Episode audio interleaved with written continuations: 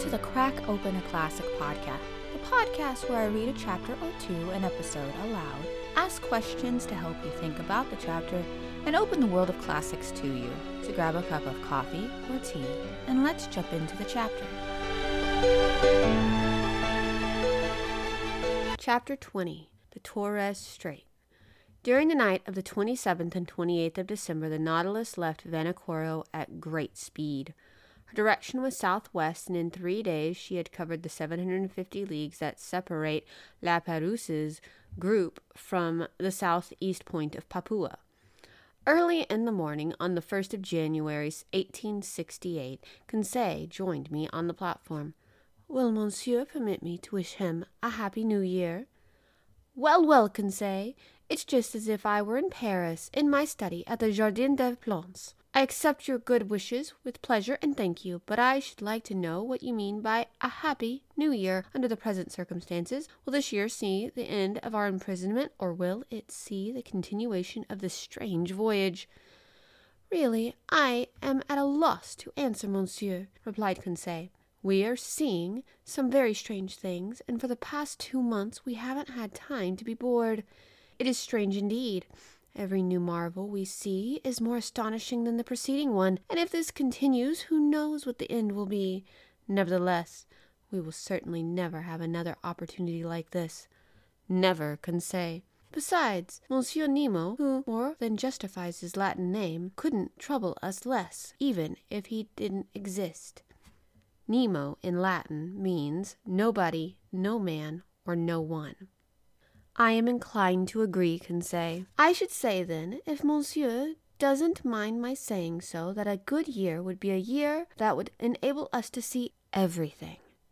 See everything, Conseil That might take a long time. What does Ned Land think of all of this? Ned Land disagrees with me in everything, replies Conseil. He's a positive thinker with an imperious stomach. For an Anglo Saxon worthy of the name, the lack of bread and meat, especially beefsteaks, the lack of brandy or gin, drunk in moderation, is unthinkable. As far as I am concerned, Conseil, nothing like that disturbs me. I have no difficulty whatsoever in adjusting to the diet on board. Neither have I, replied Conseil, and I am as anxious to remain here as Master Land is to escape. If the year which is just beginning isn't a good one for me, it will be for him, and vice versa. No matter what happens, someone will always be pleased. But for Monsieur, I wish him everything that may give him pleasure. Thank you, Conseil. However, a New Year's gift is out of the question now. A good handshake will have to do for the moment. It is all I have to give. Monsieur has never been more generous, replied Conseil, whereupon the good lad left me. On the 2nd of January, we had traveled 11,340 miles, or 5,250 leagues, since we had left the waters of Japan. Before the Nautilus stretched the dangerous waters of the Coral Sea on the northeast of Australia. Our ship was cruising along not far from the dangerous bank on which Cook's ships had almost been lost on the 10th of June, 1770. Cook's ship struck a rock and did not sink only because a piece of coral detached by the collision remained lodged in the hull. I should have been delighted to visit that reef, which is 360 degrees long, and against which the sea, always turbulent, breaks with tremendous power and makes a noise like the rumble of thunder. But at that moment the fins of the Nautilus were steering us down to a great depth, and I could see nothing of the high coral walls. I had to be satisfied to study the fish that had been brought up in our nets. I found some albacore, a species of mackerel as large as a, a tunny, with bluish sides and transverse stripes that actually disappear when the animal dies. These fish followed us in schools and provided us with very delicate fare. We also took a large number of gilt heads, about two inches long, which taste like dories, and flying pyropeds, really underwater swallows, which on a dark night light first the air and then the water with their phosphorescent glow. Among mollusks and zoophytes, we caught several species of alcyonarians, echinids, hammer shells, spur shells, sundials, cerathidia, and haliae. The flora gave us some beautiful floating seaweeds, laminaria, and macrocysts, impregnated with that mucilage which seeps through their pores. I found also an admirable Nemastoma gelaniaroida, which we classified among the natural curiosities of the museum. Two days after crossing the Coral Sea on the 4th of January, we came to the Papuan coast, and Captain Nemo took the opportunity to inform me that he intended to reach the Indian Ocean through the Torres Strait. That was all he said.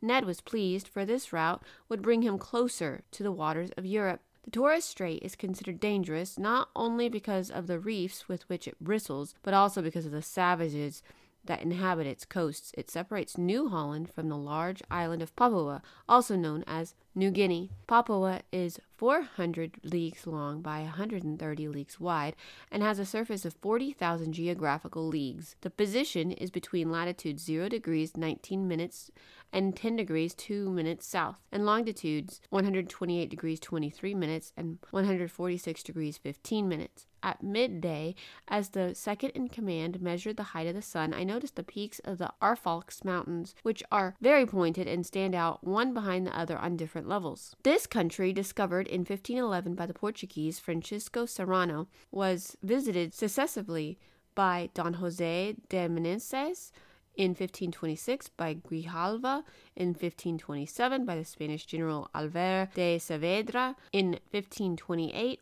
by Diego Cortes, in 1545 by the Dutchman Schouten, in 1616 by Nicholas Schroek, in 1753 by Tasman, Dampier, Fommel, Carteret, Edwards, Bougainville, Cook, Forrest, McClure, and de Entrecasteaux in 1792, by Duperrey in 1823, and by Dumont d'Urville in 1827.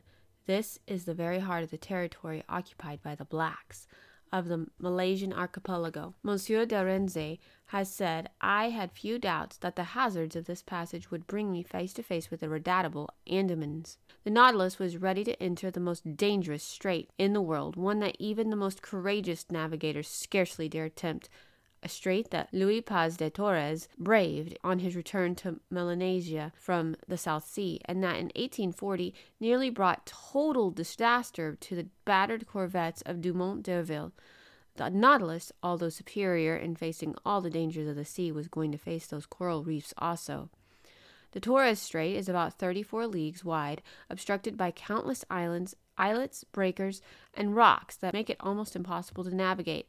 Consequently, Captain Nemo took all the necessary precautions to effect passage. The Nautilus, just touching the surface, moved forward at a moderate speed, while her propeller, like a cetacean's tail, beat the waves slowly. Taking advantage of this situation, my two companions and I had taken our places on the platform, which was deserted. In front of us protruded the steersman's cage, and unless I was very much mistaken, Captain Nemo himself must have been there directing the movements of the Nautilus. I had before me some excellent charts of the Torres Strait, surveyed and drawn by the hydrographical engineer Vincendon Dumoulin, and ensign Confont Dubois and Admiral, both of whom served on the staff of Dumont d'Urville on his last voyage of circumnavigation. These maps, together with those made by Captain King, are the best ones to untangle the complications of this narrow passage, and I examined them with close attention. The waters around the Nautilus surged and seized furiously. The current, running southeast to northwest at the speed of two and a half miles, broke on the coral visible here and there. That's a nasty sea indeed, said Ned Land. Quite detestable, I agreed, and it is not at all suited to a ship such as the Nautilus. This damned captain, said the Canadian, must be certain of his course, 'cause I can see some patches of the coral that would smash his hull to a thousand pieces if he even touched them. The situation was indeed perilous, but the Nautilus seemed to slip through the menacing reefs as if by magic.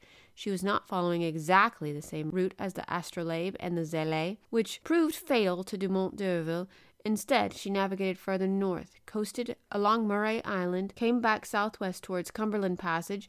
I thought we were going to sail right through it when, turning back to the northwest, we sailed through a series of little known islets toward Tound Island, Mauvais Channel, and the Evil Channel.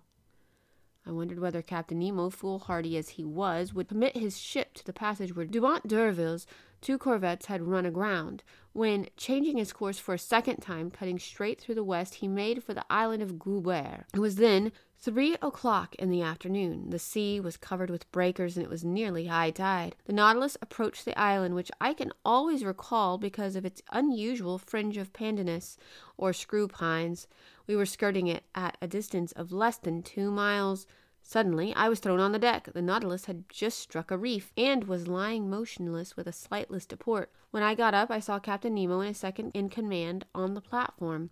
They examined the ship's position and discussed it in their incomprehensible idiom. This was the situation. Two miles to starboard lay the island of Goubert, whose coast curved from north to west like a huge arm. Toward the south and east, we could see crests of coral, barred by the ebb tide. We had run aground in one of these seas where the tides were moderate a difficult situation for refloating the Nautilus. However, so sol- solidly was she built that she had suffered no damage.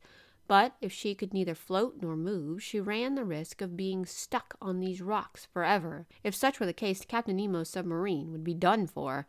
I was thinking about all of this when Captain Cool, calm, and in complete control of himself, he seemed neither excited nor vexed, came up to me. An accident? I asked him. No, he replied, an incident. Nevertheless, an incident, I rejoined, that may force you to become once more an inhabitant of the land you abhor. Captain Nemo gave me a curious look and shook his head, by which he clearly meant that nothing would ever compel him to set foot on land again. Then he said, Monsieur Aronnax, the Nautilus is not incapacitated. She will continue to carry you through the marvels of the ocean. Our voyage has only just begun, and I have no wish to deprive myself of the honor of your company so soon. But Captain Nemo, I went on, pretending not to notice the ironical tone of his words, the Nautilus has run aground at high tide, and as you know, the tides are not very strong in the Pacific, and if you cannot lighten the Nautilus, which seems impossible to me, I do not see how you can refloat her. You are right, Professor, replied Captain Nemo. Tides in the Pacific are not very strong, but in the Torres Strait there is a difference in some places of four to five feet between high tide and low tide. Today is the 4th of January. Within five days we shall have a full moon. Now, I should be very much surprised if that obliging satellite were not to raise the water sufficiently to render me a service, a service for which I shall be indebted to her alone. Without another word, Captain Nemo, followed by his lieutenant, went back down into the Nautilus. The ship remained motionless, as if the coral polyps had already cemented her in their construction. Well, monsieur, said Ned Land, coming up to me when the captain had gone below. Well, Ned, we will need to wait until the high tide on the ninth. Apparently, the moon will be thoughtful enough to refloat us on that date. As easy as all that? As easy as all that. Why doesn't the captain cast his anchors into the deep, set his engines to pull on the chains, and do everything to set himself free? Why do that if the tide will do it? Conseil replied simply. The Canadian looked at Conseil and shrugged his shoulders. It was the sailor in him speaking. Let me tell you, Professor, he said, you can believe me when I tell you that this piece of scrap iron will never sail again either on or under the water. She's only good now to be sold as scrap iron. I think the moment has now come to part company with Captain Nemo. Ned, I replied, I do not believe the Nautilus situation is as bad as all that. In four days we shall know how far we can rely on these Pacific tides. Incidentally, it might be advisable to escape if we were off the coast of England or of Provence. But we are off the coast of Papua, which is quite different. There will be time enough to think seriously about that if the Nautilus cannot be refloated. That, I think, would leave us in a very deplorable situation. But don't you think we should at least see what the land is like? Ned Land continued. Look, there is an island. On that island there are trees. Under those trees there are animals, purveyors of chops and steaks, which I wouldn't mind getting my teeth into. Ned is right about that, said Conseil. I agree with him. Could not Monsieur obtain permission from his friend Captain Nemo to ha- have us taken ashore just so we don't lose the feel of terra firma? I can ask him, but I know he will refuse. Let Monsieur risk it, said Conseil. We will at least know how much we can depend on the captain's good nature. Much to my surprise, Captain Nemo granted me the permission I asked. He did so very graciously and willingly, without so much as asking me to promise to return on board. But a flight through the wilds of New Guinea would be a very perilous undertaking, and I should not have advised Ned Land to attempt it. but better to be a prisoner aboard the Nautilus than to fall into the hands of the Papuan natives. The dinghy was placed at our disposal for the following morning, and I did not try to find out whether Captain Nemo would be accompanying us. I did not even imagine that any member of the crew would row the boat, but that Ned Land would be given that task. The land was only two miles away at the most, and it was only child's play for the Canadian to steer the little dinghy between the reefs so fatal to big ships. The next day, the 5th of January, the dinghy was uncovered, removed from its compartment, and launched into the sea from the top of the platform. Two men were sufficient for this operation. The oars were already in the boat, and all we had to do was take our seats. At eight o'clock, armed with electric rifles and hatchets, we cast out from the Nautilus. The sea was fairly calm, and there was a slight breeze offshore. Conseil and I took the oars and rowed briskly, while Ned steered us through the narrow channels between the breakers. The dinghy was easy to handle and cut through the waters at a great rate. Ned Land could not contain his joy. He was like a prisoner just escaped from jail, and the thought that he would have to return never entered his mind. Meat! he kept repeating. We're going to have meat! Real meat and real game! What if there isn't any bread, mind you? I don't say that fish isn't good, but it's not good to overdo it. A piece of fresh venison grilled on the hot coals will be a nice change from our usual diet. Gourmand, retorted Conseil, you're making my mouth water. It remains to be seen, I said, whether or not there is any game in these forests, and if so, whether the game is of the kind and size that is more likely to hunt than be hunted.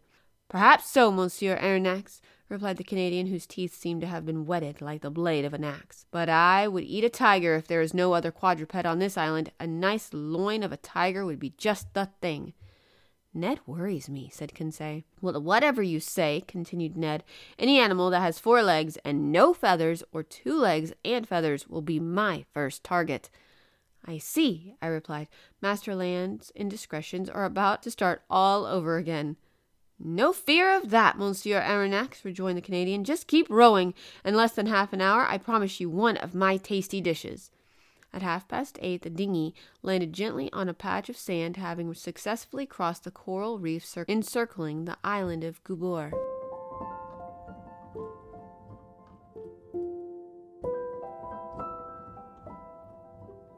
Questions to consider after reading.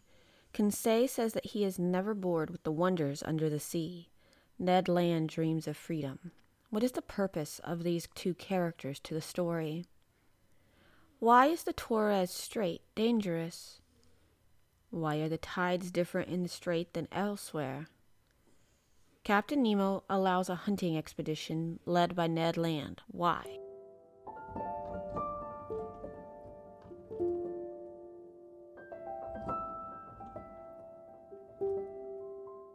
Thank you for listening to today's chapter. If you would like to discuss the questions, follow me on the Crack Open a Classic podcast Instagram page and comment on today's chapter's post. If you like this podcast, please share it with others so we can get the word out about more classics. If you would like to suggest a book to be read, email me at crackopenaclassicpodcast at gmail.com.